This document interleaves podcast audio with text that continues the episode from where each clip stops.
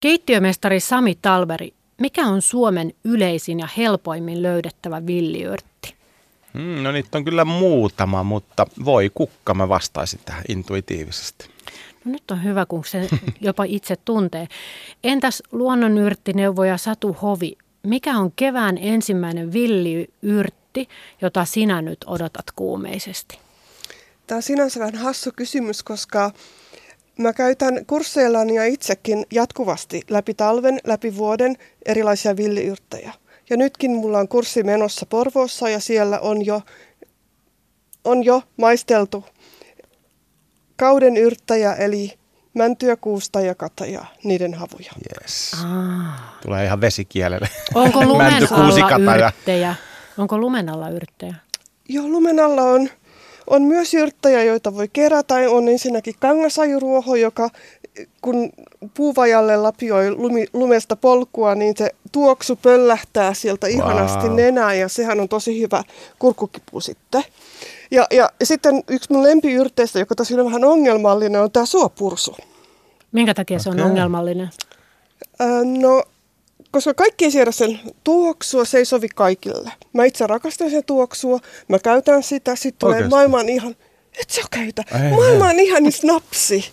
No huhhuh. Joo, olen tarjonnut joulujuhlassa serkuillekin. Sua pursu? Sua pursu ja kaikki okay. tykkää. Ei tarvi olla kukkia. Joo, ja mun tulee pää noita... kipeäksi sitten pelkästään se, hajustakin. Se ei mä, sovi sulla. Niin, ja mä oon, on aika toleroiva näihin kasveihin, mutta se on joo, niinku mulle semmoinen no-go. Mut, mä oon rakastanut sitä ja mulle se sopii. Sehän se ongelma johtuu siitä, että se vaikuttaa aika voimakkaasti mm. keskushermostoon. Sillä on paljon terveysvaikutuksia, öö, ja, mutta mulla taas kun on keskushermosto vaurioitunut, ja. niin se ilmeisesti tasa, tasapainottaa sitä. Okay. Mä rakastan todella, todella paljon. Okay. Nyt joudun sen verran keskitty, keskeyttämään teidät ja ihan mahtavaa, että näin intohimoinen keskustelu voi lähteä käyntiin villiyrteistä. Kuuntelet ruokapuhetta ohjelmaa ja nyt todella valmistaudutaan näiden villiyrttien kauteen ja meidän intensiivinen kasvukauteemme tarjoakin kohta niistä ensimmäisiä, vaikka äsken kyllä kuultiin, että lumenallakin löytyy. Me opetellaan nyt, että mitä voisi sopia villinä lautaselle ja ja täällä paikalla ovat todella mahtavat asiantuntijat. Villiyrtteihin erikoistunut keittiömestari Sami Talberi ja luonnonyrttineuvoja Satu Hovi. Minä olen Hanna Jensen ja johdan ruokapuhetta tänään. Sami, millainen tämä Suomen luonto on villiyrttien suhteen, jos miettii tätä kasvukautta? Onko lottovoitto syntyä Suomeen villiyrttien näkökulmasta? No sinäpä sä just kiteytyt villiyrttejä, kun tarkemmin syynäilee ja pääsee niin kuin siihen edes jyvälle tai jos pääsee vielä asiaa ytimeen, niin se on käytännössä lottovoitto meille kaikille. Eli mä tykkään kutsua tätä luontooni villiksi vihreäksi supermarketiksi. Siellä on niin laaja kirjo syötävää. Loistavaa tota noin, niin materiaalia ja se kerukausi on myös tosi pitkä. Se alkaa jo huhtikuussa, tänä vuonna jo periaatteessa maaliskuussa, mutta se on käytännössä niin huhtikuu, toukokuu, kesäkuu, heinäkuu, elokuu, syyskuu, lokakuu, marskuu ja suppilavahverotta kerätään helposti vielä joulukuussa ja talvella kerätään niitä mäntyä, kuusta, katajaa, katajaa niin. koivunoksaa, niin. niin käytännössä se on, niin, käytännössä siellä on niinku tuore kasvien sesonki on niinku yhdeksän kuukautta helposti ja sitten talvella vielä vähän rajatumpi valikoima, mutta mm. äärettömän upeita aineksia. Kyllä, ja mä käytän kyllä.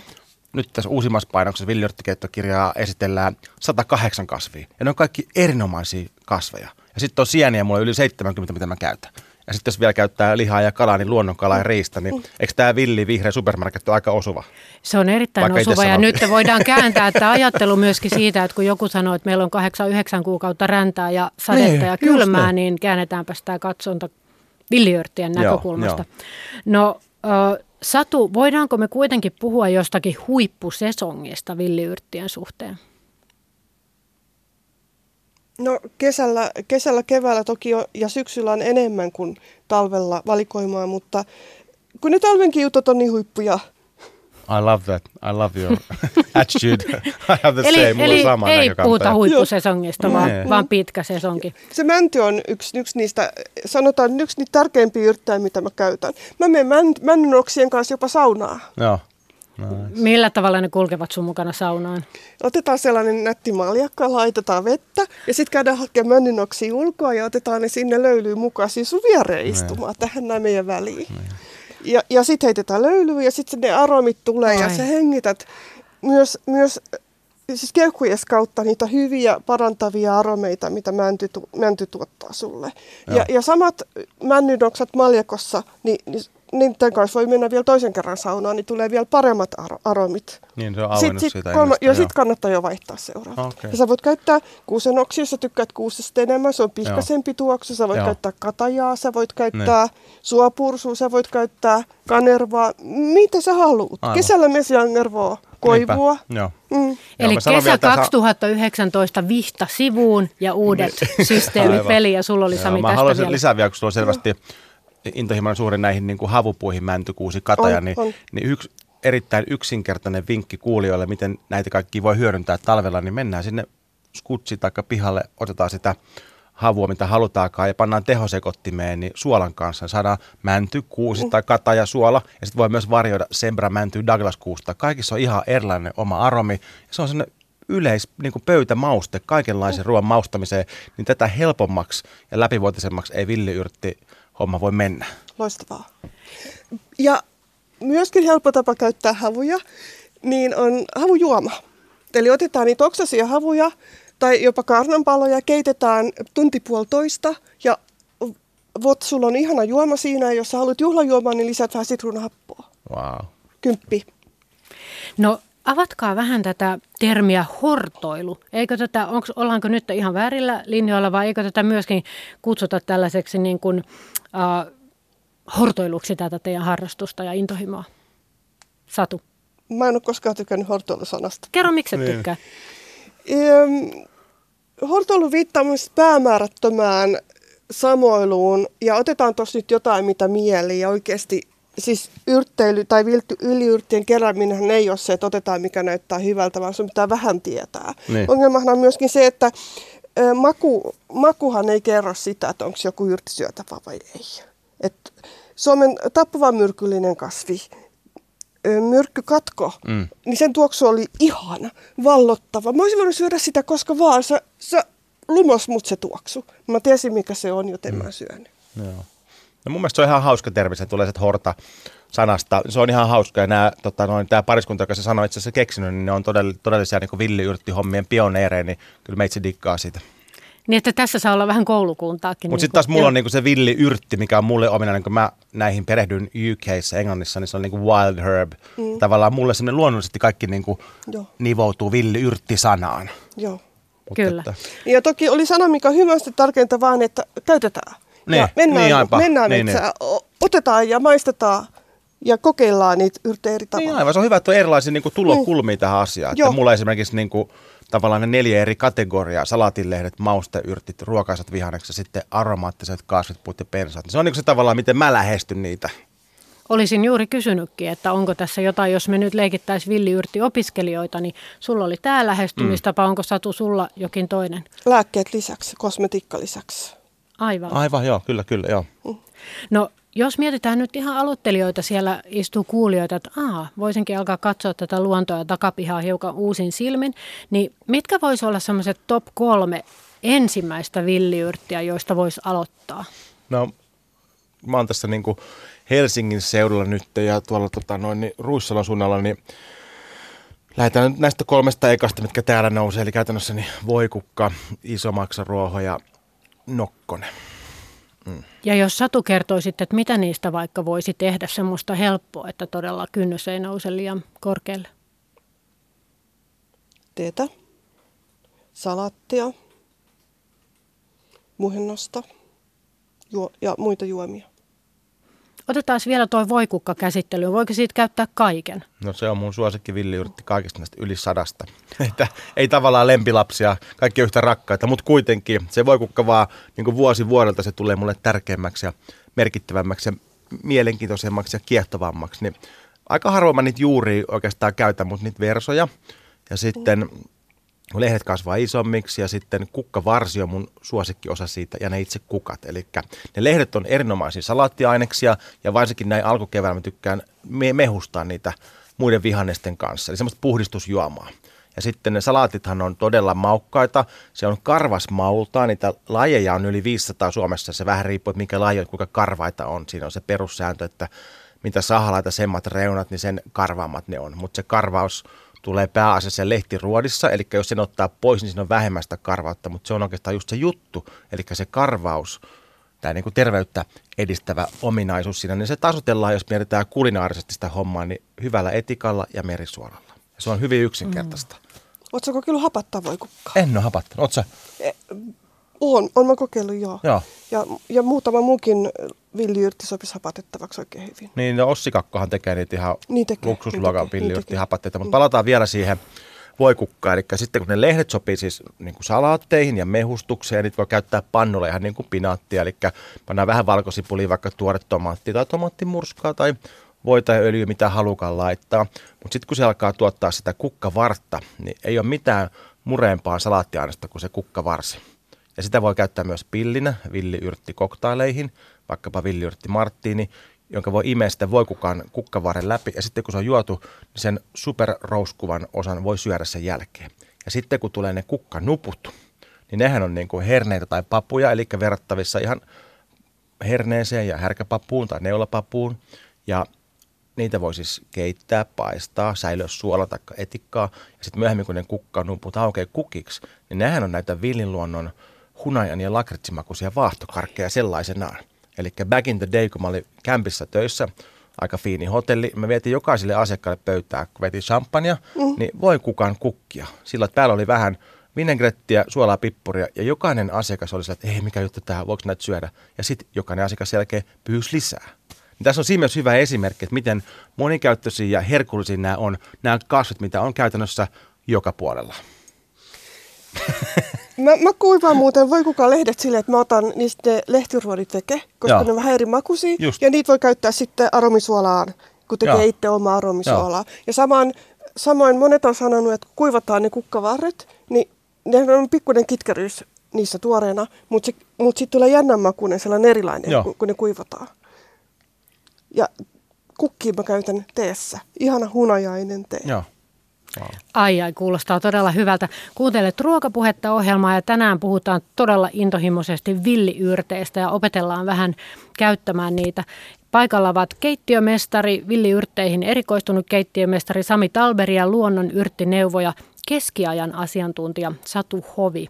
Satu, kerrotko, että onko nämä villiyrtit parhaimmillaan tällaisina pieninä ver- versoina vai onko sillä väliä missä vaiheessa? Tuossa äsken tietenkin puhuttiin mm. voikukan suhteen, mutta noin muuten, että pitääkö olla ajoittanut tämän metsästyksensä niin kuin oikein? Ei. Maku muuttuu, kun yrtti kasvaa. Esimerkiksi nokkasen maku, nuoren nokkasen maku on erilainen sitten keski-ikäisenä ja vanhempana. Et jotkut voi tykkää nuoresta, jotkut voi tykkää vanhemmasta. Ja sitten monet sanoo, että mustaherukan lehtien aromi paranee marjomisen jälkeen. Et monet kuivaa vasta sitten mustaherukan lehdet. Mitäs Sami, onko sulla tästä? Siis se varsinainen sellainen kultakausi näille on, milloin niitä on helppo kerätä ja suuri osa siitä kasvista voidaan käyttää ja on vähän muuta kasvillisuutta, niin on silloin touko-kesäkuussa. Mutta mä rakastan sun approachia, eli läht, niin kuin suhtautumista tähän hommaan, koska tässä on kyseessä se luontoyhteys, niin se on vaan kasvin eri kasvuvaiheessa ja koko idean, koko niin kuin villiyrttien ja villiruoan ja ylipäänsä ravinnon ja hyvinvoinnin idea on, että me eletään yhteydessä kuhunkin vuoden aikaa ja siihen ympäristöön, missä me ollaan. Niin me käytetään mm. niitä kasveja siinä tilassa ja mitä kasveja siihen vuoden aikaa siellä päin maailmaa tai Suomeen on, missä me ollaan. Joo. Niin ja siinä se, mielessä ei ole. Ja syksyllähän siemenet ja juuret on just niitä niit tosi, tosi, tosi kiva juttu. Nokkosen siemen, keskiajalla tärkeä lemmenlääke, by the way. Joo. Ja, ja jauhosavikan siemen, monet, monet ihanat siemenet on sitten syksyllä kerättävissä ja kuivattavissa. Eli keväällä kerätään versoja tai sitä ennen jopa noita juurakkoita samoihin no, aikoihin no. ja sitten myöhään syksyllä siemenet. Niin se on samalla, niin kun puhutaan no. lihasta ja kalasta niin from nose to tail. Niin näissä kasvissa niin mennään myös juurista siemeneen. Joo. Erinomaista. Onko tota, te olette pioneereja siinä mielessä tässä, että olette jo pitkään ollut villiyrteen mm. kanssa tekemisissä ja puhuneet niistä, niin onko meillä Suomessa – hyvä villiyrttiperinne ja millä tavalla me käytetään niitä verrattuna esimerkiksi Keski-Eurooppaan ja Etelä-Eurooppalaisiin maihin? No on meillä varmasti hyvä perinne, että ymmärtääkseni aikoihin alussa, kun Suomeen on niin kuin asetuttu asumaan, niin se perustuu hyvin keru- ja pyyntimahdollisuuksia. niin perinteet todellakin on olemassa. Se, että miten hyvin ne on hengissä, niin se on sitten taas toinen kysymys. Ja onneksi tässä viime vuosina tästä on tullut niin kuin ihan selkeä kansanliike, että jengi on herännyt tähän, että kyllähän tuolla on jo vuosia näkynyt niin kuin Facebookissa sun muualla, niin ihan tavan kansa postailee kuvia villiyrteistä. Niin kyllä mä sanoisin, että me ollaan niin kuin hyvässä, hyvässä tilassa tämän homman kanssa. Me aletaan olla hyvässä tilassa. Pikkusen vielä on, vielä on sitä semmoista, joissakin ihmisissä sitä semmoista, että toihan on sitä ilmasta, että et, et, kun ei mitään muuta ole. Niin, okay, et, et, et, et, sota-ajan jälkeen, että kun syödään sitä nälkäistä, kun ei mitään muuta ole. Että ihan semmoista hassua asennetta. Että ennen vanhan on osattu ja myöskin se, että Euroopassa käytetään enemmän kuin täällä. Täällä, ja varsinkin jos puhutaan terveysvaikutteista. Että mm. yrtithän, äh, villiyrtithän on vahvoja. Terveysvaikutteiltaan vahvoja.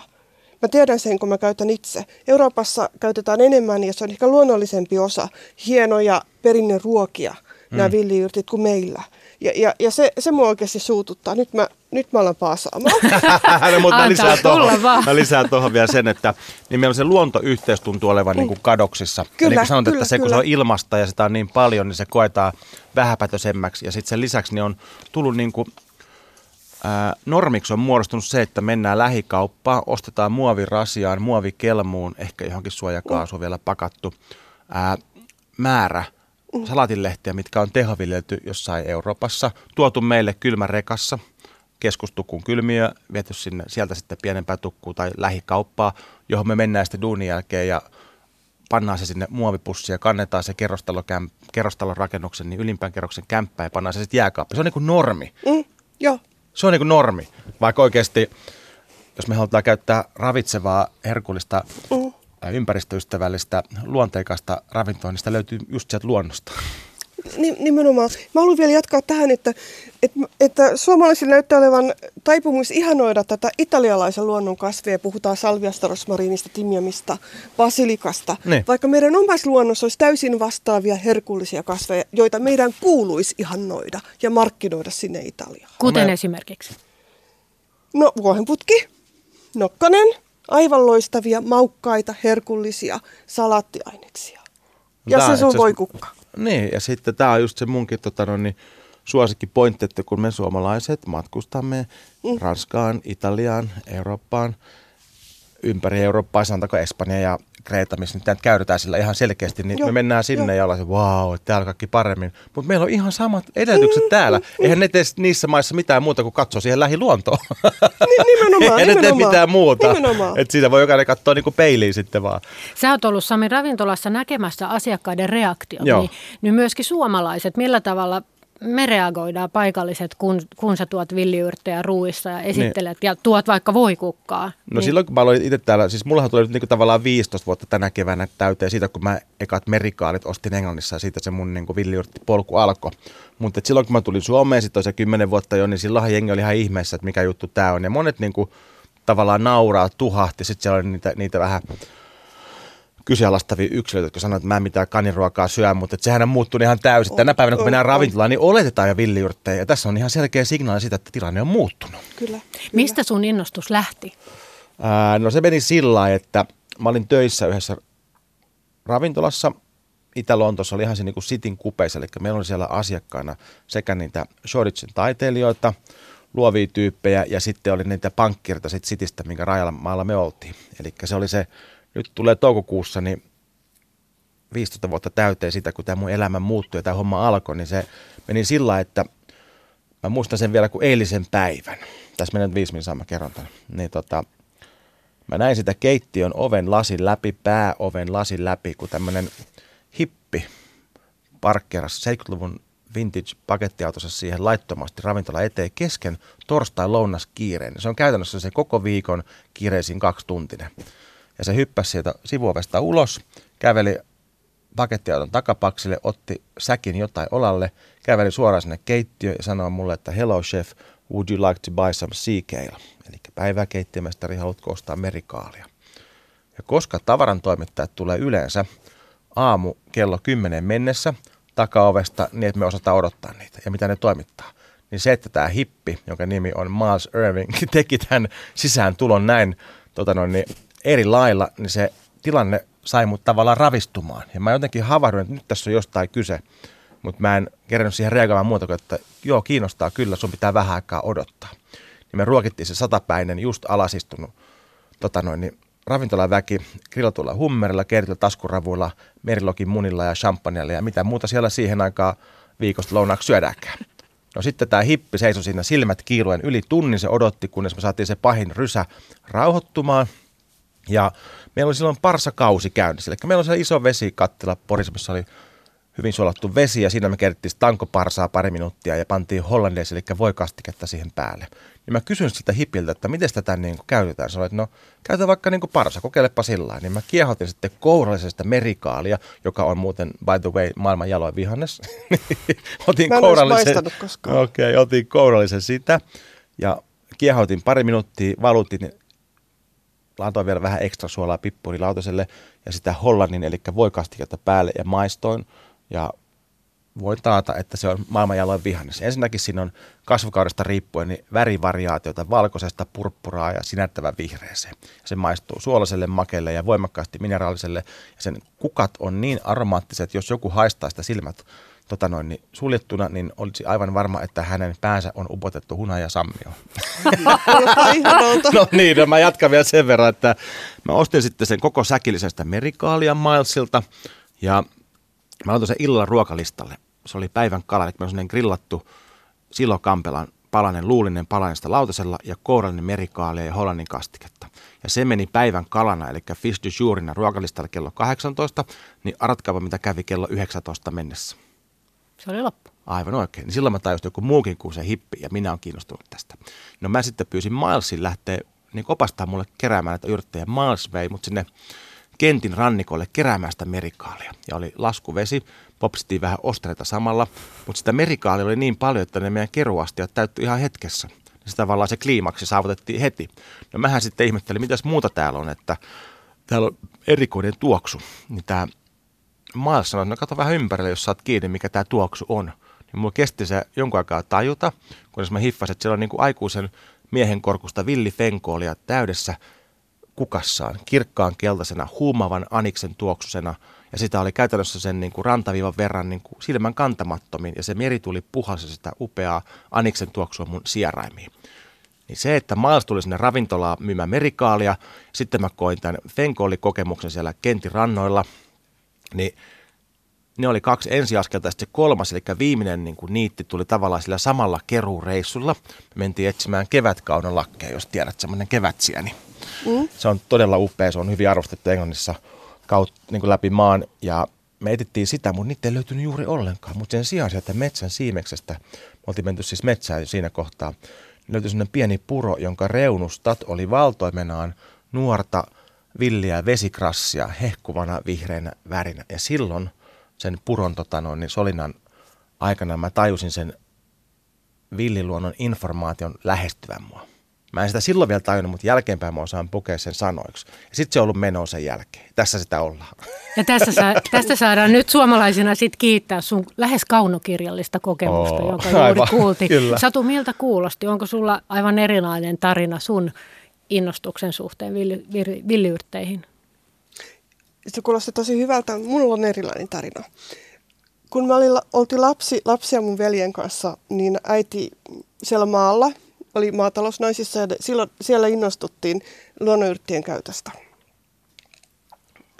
Ja mekin saatiin teetä koivunlehdistä ja mansikanlehdistä, jotka maistuivat meidän mielestä ihan ruoholle. Ja voikukkia tarjottiin salaatissa silleen, että oli laitettu kupu nurmikalle ylösalasi ja siellä piti tulla vähemmän kitkeriksi ne voikukat. Mm. Pahoja ne oli silti. Voimakkaan makuisia, niin, mutta sillä lapselle, lapselle, joo, joo, joo. joo mutta, mutta nyt sitten mä oon innostunut ja kun mä aloin kiinnostua keskiajasta ja rupesin kirjoittaa, kirjoitin keskiajan maut-kirjaa, niin, niin sitten mä rupesin tutkimaan enemmänkin näitä luonnonyrttejä luonnonyrttejä ja, ja tota, rupesin käyttämään niitä ja varsinkin nyt kun on tullut terveysvaikutteet mukaan, kun mä käytän tosiaan mm. lääkkeenomaisesti luonnonyrttejä itse. Kirjoitan kirjaa mun luonnonyrtit hän ilmestyi toissa vuonna ja onko sulle tuttu yrtitarha viime vuonna ja Marjat kirjaa nyt painossa. Niin kyllä mä käytän. Kyllä ne on mulla ruokapöydässä, ne on mulla juomapöydässä, ne on mulla lääkekaapissa. Kuuntelet ruokapuhetta ohjelmaa ja kannattaa jatkaakin kuuntelemista, koska puhumme tänään villiyrteistä ja paikalla ovat villiyrteihin erikoistunut keittiömestari Sami Talberi ja luonnon yrttineuvoja keskiajan asiantuntija Satu Hovi. Ja minä olen Hanna Jensen ja johdan ruokapuhetta. Jos mietitään nyt näitä villiyrttiretkiä, joista Samikin kertoi mm. aika kuvailevan äsken, mahtava päästiin paikan päälle, niin, niin mitä välineitä siellä tarvitaan mukana, jos nyt mietitään sitten aloittelijoitakin vähän, että tarvitaanko muuta kuin kori? No mä tykkään itse käyttää just jotakin kangaskassia tai kori, vähän riippuu, että minkä verran niitä kerää. Pahvilaatikko taas on sitten hyvä, jos kerää vähän enemmän, no. niin kuin toukokuussa, kun se tavallaan se raaka-ainetarjonta räjähtää käsiin, niin sit sitä materiaalia on niin hemmetisti, niin pahvilaatikko on hyvä, mutta niitä voi kerätä myös ihan taskuun, jos on vaikka pieniä määriä, että sitä voi käytännössä tehdä ihan koiraulkotuslenkillä tai muuten kävelessä tai pyöräillessä, niin kuin mullekin kävi Suomessa se varsinainen havahtuminen, että mä pyöräilin ja yhtäkkiä mä havahduin siihen, että mä vedin lukkojarrutuksen, kun mä näin niin julmetun laajan esiintymän isommaksi ruohon, että mä en voinut ajaa se ohi. mutta sitten periaatteessa niin joku keruastia ja veitsi tai sakset, jos haluaa, mutta kyllä mä pääosissa niin napsautan ne käsin, että se, että sä kosket käsin mm. niihin ja mm. napsat sen käsin, niin se voimistaa sitä yhteyttä. Mikä olisi Satu semmoinen paikka, mistä ei pidä tai kannata kerätä? Moottoriteiden lähistöltä ja vilkkaasti liikennöityjen teiden lähistöltä. Jätepaikkojen, kaatopaikkojen, vanhojen pensa-asemien paikoilta ei. Eli tässä kuitenkin, että kaikki muu on vapaata riistaa. Mitäs joka miehen oikeudet? Mitä meidän pitää villiyrttiä suhteen tietää niistä? Niin, tässä oli, missä se tulikaan vastaan just vähän kanssa, että miten joka miehen oikeudet rajoittaa villiyrttien keräämisen. No ei todellakaan mitenkään, vaan ne nimenomaan mahdollistaa sen, että meillä on tämmöinen niin lottovoitto, että me saadaan kerätä, meillä on oikeus kerätä niitä. Eikö vaan? Mu, kyllä, sä oot ihan oikeassa, mutta nämä mun lempiyrtit, nämä puut, Joo. niin niitä oksiahan ei saa kaataa ilman, ilman maanomistajan lupaa. Tai otta, Aivan, eli puiden Joo. oksat, mahla, juuret. juuret ja jäkälät. Niihin tarvitaan aina maanomistajan lupa. Joo. Sehän ei ole mitenkään rajoittamista, että se on tavallaan vaan luonnon kunnioittamista, eikö kyllä, vaan? Kyllä, kyllä. No miten sitten villivihannekset? Jos, jos mennäänkö nyt sivuun vai mm. lasketteko te niin kuin tämän tähän samaan kuuluvaksi? No mun mielestä se on ihan tosi hyvä termi, mutta se, että voisin vähän spesifioida vielä, että mä oon, tykkään jakaa nämä villiyrtit niin neljä eri kategoriaa, eli se salatilehtien tapaan käytettävät, mausteyrttien tapaan käyttävät ja sitten on tämmöiset ruokaisat vihannekset. Ja sitten oli vielä neljäntenä se aromaattiset kasvitpuut ja pensat, niin kuin mänty, kuusi, mm. ruusu ja musta herukka ja näin. Mutta että nämä niin kuin ruokaisat vihannekset, just tämä merikaali on siitä täydellinen esimerkki. Ja sitten on tämä maitohorsman nuori verso ja peltokanankaalin kukkanuppu, mikä oh, käytännössä muistuttaa, niin kuin, se on niin kuin villiversio Joo. siitä Tanko Parsakaalista, se Bimi, mikä on nyt tosi hitti niin kuin ympäri Suomeen kaupoissa. Niin siellä on semmoisia erilaisia kasveja ja nimenomaan kasvien tietty kasvuvaihe, mikä on niin kuin ruokaisa vihannes. Ja sitten tämä vuohen putki, joka keskiajalla tuotiin Suomeen munkkien toimesta nimenomaan ruokakasviksi. Okay. Ja me ollaan unohdettu sen ne. tärkein merkitys. Ja mitä Sitä vuohen putkesta syödä, voisi tehdä? No sä voit syödä varret, sä voit syödä lehdet, sä voit syödä kukkaset, sä voit syödä siemenet ja siemenet on kuulemma aika kova potenssilääke kanssa. En ole vielä päässyt testaamaan, mutta No vuohenputki on tosi monikäyttöinen. Siihen on käytännössä, niin jos te haluaa raakana syödä, niin se kannattaa kerätä sillä, että se on hyvin niin kuin vaalean vihreä vielä se lehtipitoisuus siinä ja se on kiiltävä ja sitten ne lehdet on niin kuin supullaan. Silloin se on supermehevä ja nimenomaan raakana syötäväksi parhaimmillaan. Sellainen porkkanainen ihana, sellainen niin. hyvä porkkanainen maku. Niin, mun mielestä siinä vuohenputkessa on selvästi niin, niin kuin sitruskuori. Jos mä otan raahta vaikka sitruunaa, limeä ja appelsinin kuorta, Mm. Ja sitten siinä on myös sellainen korianterin maku. Ja nimenomaan se porkkanan maku on se kaikkein voimakkaan siinä, joo. joo. Nyt täytyy täältä päästä kyllä kohta. Niin, tuonne luontoon tulee sellainen kuume. Te pidätte kursseja molemmat. Mitä tapahtuu villiyrttikurssilla? Satu. Mun villiyrttikurssilla puhutaan paljon ja myös kuuntelijat tai osallistujat puhuu, enkä vaan minä ja jakaa kokemuksia. Mä maistetaan yrttejä paljon tuon luonnosta tai myöskin tuon kuivattuna, makuhan muuttuu kuivattuna usein jonkun verran. Ja sitten me kokeillaan niitä, maistetaan ja tehdään itse erilaisia yrttijuttuja. Ja mulla on tota noin, niin, muutamia erilaisia. Ensinnäkin mulla on Helsingin Vaalilassa studio, missä mä järjestän luentoja, että mä kerron niistä villiyrteistä ja sitten me lähdetään yhdessä joku polkupyörällä tai muulla vehikkelillä Helsingin tuohon niin keskustan lähialueelle keräämään yrttejä ja me tehdään niistä siellä luonnossa salaatti. Tai palataan sinne mun studiolle ja tehdään niistä ateria. Ja sitten mulla on myös muitakin versioita tästä kurssista, koska mä myös koulutan ihmisiä ympäri Suomea ja mä voin lähteä vaikka ympäri maailmankin. Mutta ympäri Suomea nyt lähtökohtaisesti, niin mä, mä tuun paikan päälle, jos joku haluaa oppia, niin mä tuun paikan päälle ja siellä on joko ryhmä tai yritys tai ryhmäyrityksiä, jotka haluaa integroida näitä omaan yritystoimintaansa, niin se on se mun erikoisosaaminen. Mä tuun sinne paikan päälle ja me käydään yhdessä tutustumassa aina paikalliseen tarjontaa, eli viritellään mieli avoimeksi, mennään luontoon, jokainen tunnistaa kasveja, jokainen kerää kasvi ja tehdään niistä ruokaa. Eli mun kurssissa nämä viisi askelta otetaan, oli se sitten Helsingissä tai missä päin Suomeen tahansa. Ja siinä kestää kaksi tuntia on sellainen niin kuin pikaversio, kolme tuntia nauditaan ateria ja sitten voidaan myös tehdä se yksi tai kaksi päivässä, jos halutaan syventää aiheita. Niin tämä on nimenomaan meidän kaikkien oikeus ja tänä päivänä niin se sopii hyvin eri, erilaisiin liiketoimintoihin, niin niputtaa niitä villiyrtteistä luontoyhteyttä ja hyvinvointiterveyttä mukaan. Tämmöisiä mä teen. Satu, sullahan on keskiaikainen puutarha, eikö vain? Joo. Mi- kerrotko siitä, millainen se on? Mun keskiaikainen puutarha on vähän erilainen joka vuosi. Siellä on ö, paljon kasveja, jotka tykkää kasvaa siellä ja siellä on ollut paljon kasveja, joita mä olisin halunnut kasvavan siellä, mutta jotka eivät ole suostuneet. Se on opettanut mulle paljon nöyryyttä siitä, että kasvit eivät välttämättä halua kasvaa siinä, missä minä haluan heidän kasvavan. Mm. He liikkuvat ja vaihtavat paikkaa ja mä en tahdo pysyä perässä. Mun puutarhassa on paljon kasveja luonnosta, jotka mä olen siirtänyt sinne yrttitarhaan ihan sen takia, että keskiajallakin oli tapana siirtää luonnonkasveja puutarhaan, jos ne täyttivät tarpeen, eli olivat kauniita, olivat tarpeellisia, tuoksuivat hyvältä tai jotain muuta. Näyttääkö tämmöinen puutarha hyvin organisoidulta ja visuaalisesti kauneilta vai onko se semmoinen rönsyävä, että jos kävelisi paikan päälle, niin, niin ajattelisi, että tämähän on niin rehottaa villinä? Kaikki keskiaikaiset puutarhat, yrttitarhat, joita mä, joista mä näen kuvia, ovat hienoja, siistoja ja hyvin organisoituja minun puutarhani valitettavasti ei ole. vähän villimpi. Millä se johtuu? Mä, ty- en, mä tykkään vähän villimmästä. Mm. Ja sitten, sitten toinen syy on se, että mä vielä opettelen. Okei, mun puutarha, puutarha on ollut, ollut siellä 20 vuotta, mutta mä vielä opettelen. Onko sulla Sami oma puutarha, sulla on tämä studio, onko sulla oma puutarha vai lähdetkö aina jonnekin niin kuin ulos ja villiin? No, meillä on Ruissalon tota noin, niin kämpillä, missä me ollaan kesä- ja alkusyksy, niin siellä meillä on pieni puutarha, mutta se on käytännössä vaan semmoisia niin perusmausteyrtteihin, että mulle tämä villiluonto on nimenomaan se puutarha, mistä mä tykkään käydä hakemassa. Kertokaa, miltä näyttää villiyrtteilijän keittiö, kun tämä on teille intohimo, niin näkyykö se valtavassa purnukka merenä tai jos teille tulisi nyt kylään Satu? Mä sain toissa vuonna uuden yrttihyllyn, joka, joka on tosi korkea ja ihan kohtuullisen leveäkin, mutta nyt siellä on purnukoita lattialla ja se hylly niin se taas. Ja onko se niin kuin vähän, että olisi tämmöisen kirjafriikin äh, pursuava kirjahylly, niin samannäköinen, mutta purnukoista? Pursuava kirjahuone tarkoittaa. Aivan, juuri näin. Kiitos korjauksesta. Entä Sami? Joo, no mulla on tota noin, niin just nämä aromaattiset kasvitput ja pensat, niin ne sopii hyvin säilyttäväksi, niin mä oon niitä säilynyt joko etikkaa tai hunajan joukkoa ja sitten jotain mä oon kuivannut.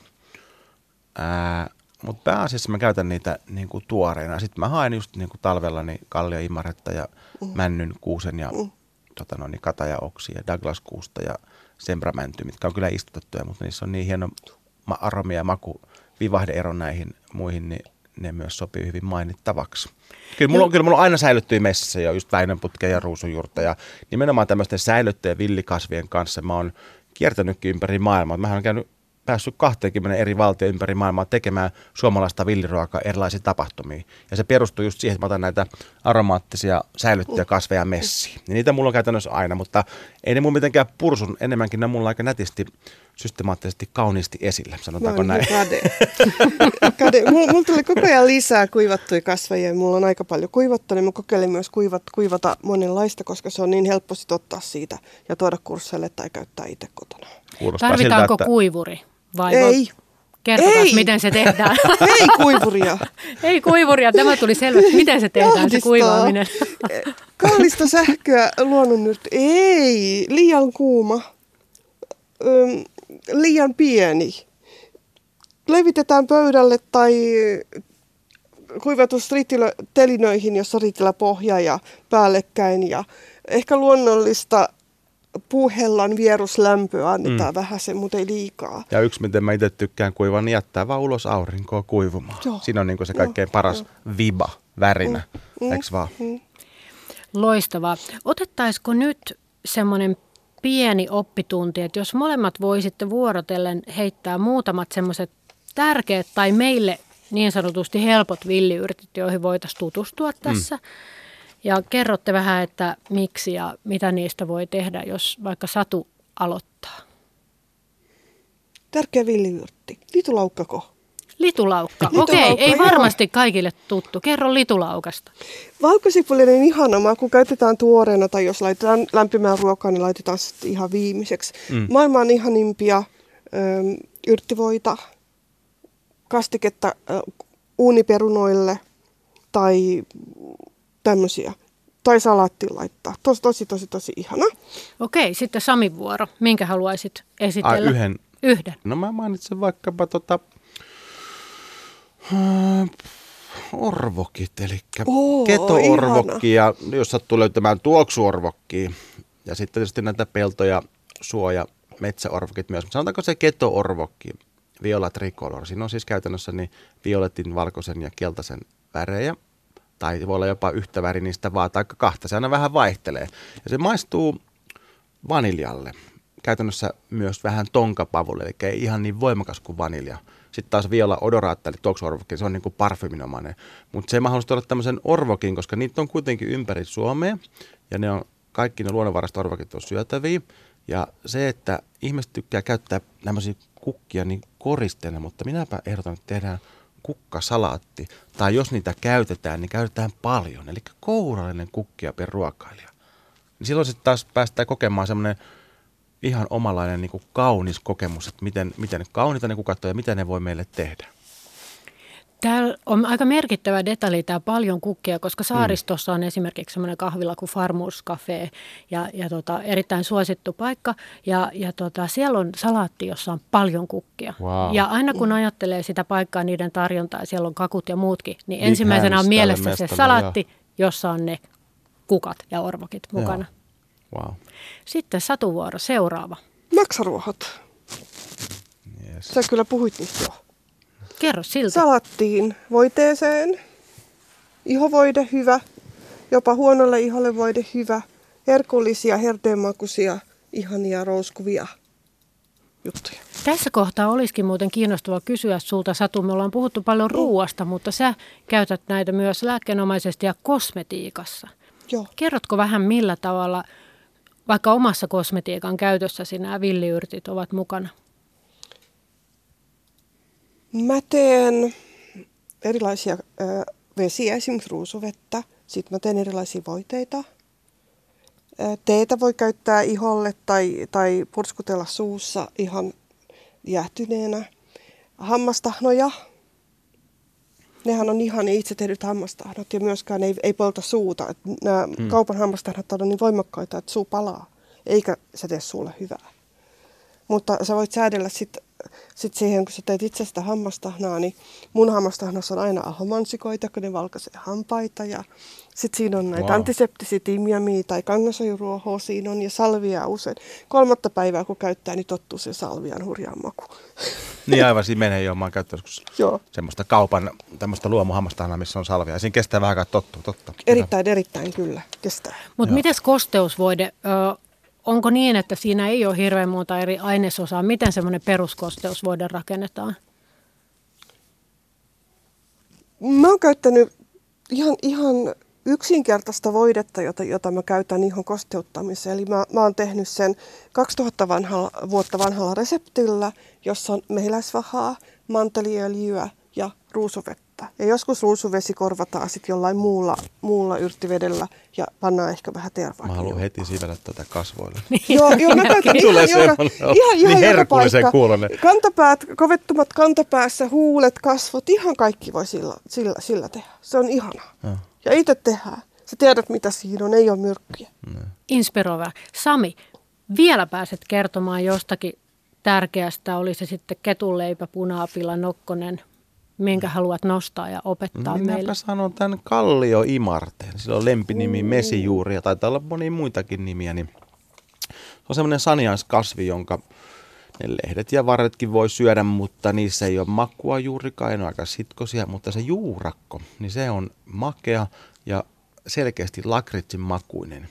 Ja huom, tämän sesonki on parhaimmillaan niin syksyn, syksyllä alkaa ja kestää läpi talven. Eli se on silloin niin kuin ne kasvin energia siellä juurissa, se on mehevä ja erityisen maukas.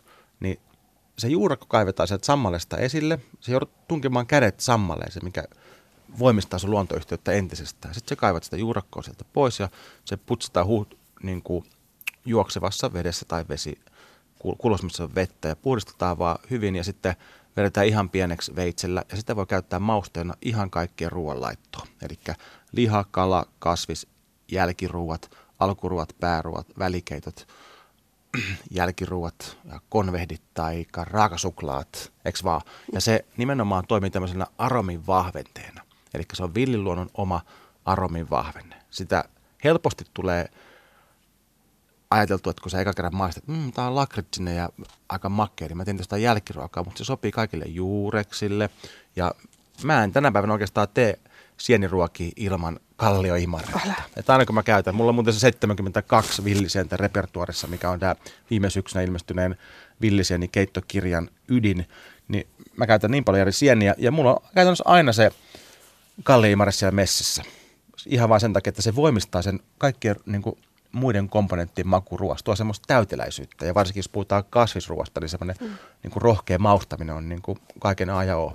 Onko nyt ilmassa sitä, että lakritsi ylipäätään on jotenkin levinnyt vähän niin kuin tästä jälkkäristä tai niin kuin pelkästä lakritsin syömisestä niin kuin muuhunkin ruokaan? No onhan se tässä viime vuosina tullut niin kuin ravintolalistoille tavallaan niin kuin aika standardiksi jopa, eikö vaan?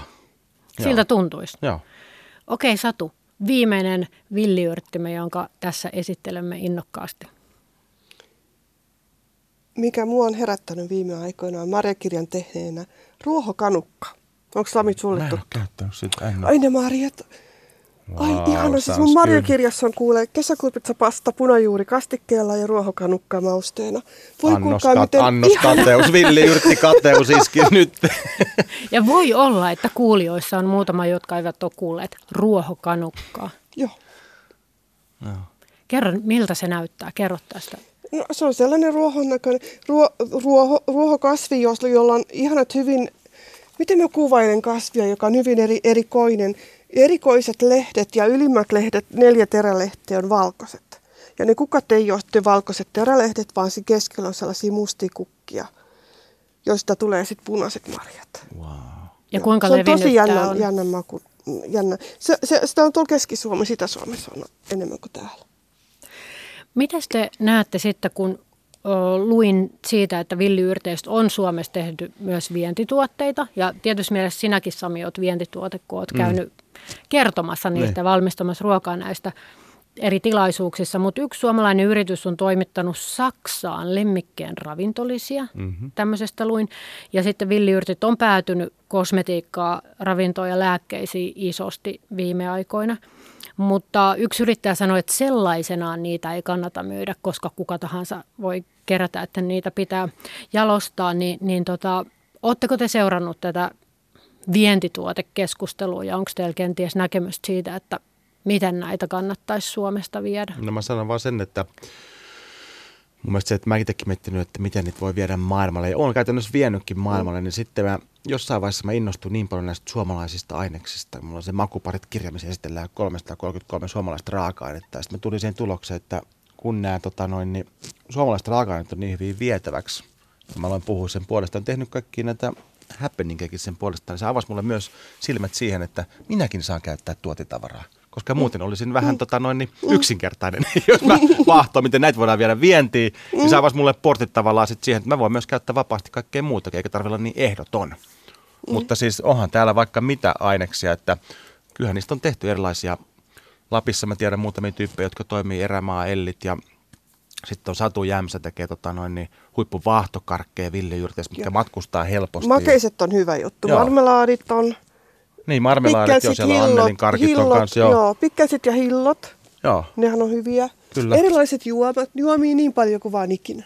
Niin, nyt on noin niin kahvi- ja teebuumitkin koko ajan kasvaa, mm, niin villiyrtteistä. Jos sullakin on paljon niitä kuivattuna, niin käytännössä sehän muuten Joo. kuulosti siltä, että sun kanssa tehdä oma villiyrtti miksi. Sni- Vaan kaikki sekaisin ja kutsut joo. vaan sitä sitten. Ja alkoholittomat juomat. Alkoholi. Niin, just Joo, niin, joo, niin. joo. Ja vaikka vähenee sillä lailla, että alkoholisetkin. joo. Niin. Mutta siis ma- maukkaitahan saa ei alkoholi tarvi olla. Niin, niin, ettei niitä alkoholittomia, että alkoholittomien juomien kysyntä on kasvanut aika paljon, eikö se ole? Satu, sullahan taitaa olla kylppärissä vodkaa. Millaista vodkaa siellä hyllyllä on? Odotan innolla vastausta. suikkuvodka, se nimi on suikkuvodka. Sen nimi on äh, punainen kärpäsenivodka. Okei. Mä Eikö kä- meillä kaikilla? Niin, kerro. Oletko tosissas? On, on. Mä käytän sitä, siis, haluan tulla teille kato, kun mulla on kylään vielä tänään. leikkauksen jälkeen pahoja jalkasärkyjä. Mä saatan yöllä herätä. Niin, Okei. niin viime yönäkin mä kävin sit si- siellä voitelemassa tota jalkaa. Jalkaa siellä kärpäsenivodkalla. Okay. Sehän on siis vanhan kansan reumatismiin käytetty vodka ei kärpäsientä. Punasta nimenomaan, punasta, Joo, ei valkoista. Valkoinenhan tappaa. Puna, punainen mm. periaatteessa voisit syödä, jos kaksi kertaa ryöppäät, eikö se ole näin Sami? Niin, ymmärtääkseni sitä, niin kuin, jos sitä kypsentää, niin se myrkyllisyys että sillä on sitten muita joo. vaikutuksia taas. Niin joo, mutta et, et tälle ulkoisesti kun mä oon laittanut iholle, en saa edes Ville ja Unia, ajattele. Okei. Okay. Mutta siis ehdottomasti kyllä vanha kansa tiesi. Aivan. Aika harva meistä voi sanoa näin, että, että tota, kylppärin hyllyllä on jotakin tällaista vodkaa, mutta mm. me ollaan nyt käyty niin monta yrttiä läpi, että mm. ja te tunnette niistä niin ison osan, niin onko vielä yrttejä, uusia yrttejä tai jotain uusia löydöksiä tai tapoja, joilla te olette käyttänyt niitä, jotka on teitä viime aikoina saanut vielä innostumaan aivan hullun lailla uudella tavalla? No mulla on tota, noin, niin viime vuosina tullut just tämä niin lääkinnällisten kasvien, niin kuin, jos nyt ei päivittäinen, mutta niin kuin tavallaan niiden ympärivuotinen käyttö. Eli mulla on semmoisia merkittäviä kasveja, mitä mä oon Lapista löytänyt, niin kellosinilatva ja sitten viime vuonna yksi tyyppi, ihana nainen, otti muuhun yhteyttä, jos mä haluaisin ostaa lehtosinilatvaa, mikä tuli taas sitten Savosta, niin lehtosinilatvaa ja kellosinilatvaa, eli ne on semmoisia rentouttavia tota noin, niin kasveja. Niitä mä oon uuttanut glyserolia ja niitä mä sitten käytän niitä tippoja, niin joko semmoisena tai teen joukossa. Se on mulle tärkeä juttu. Kuulemma hirveän hyvä unilääke.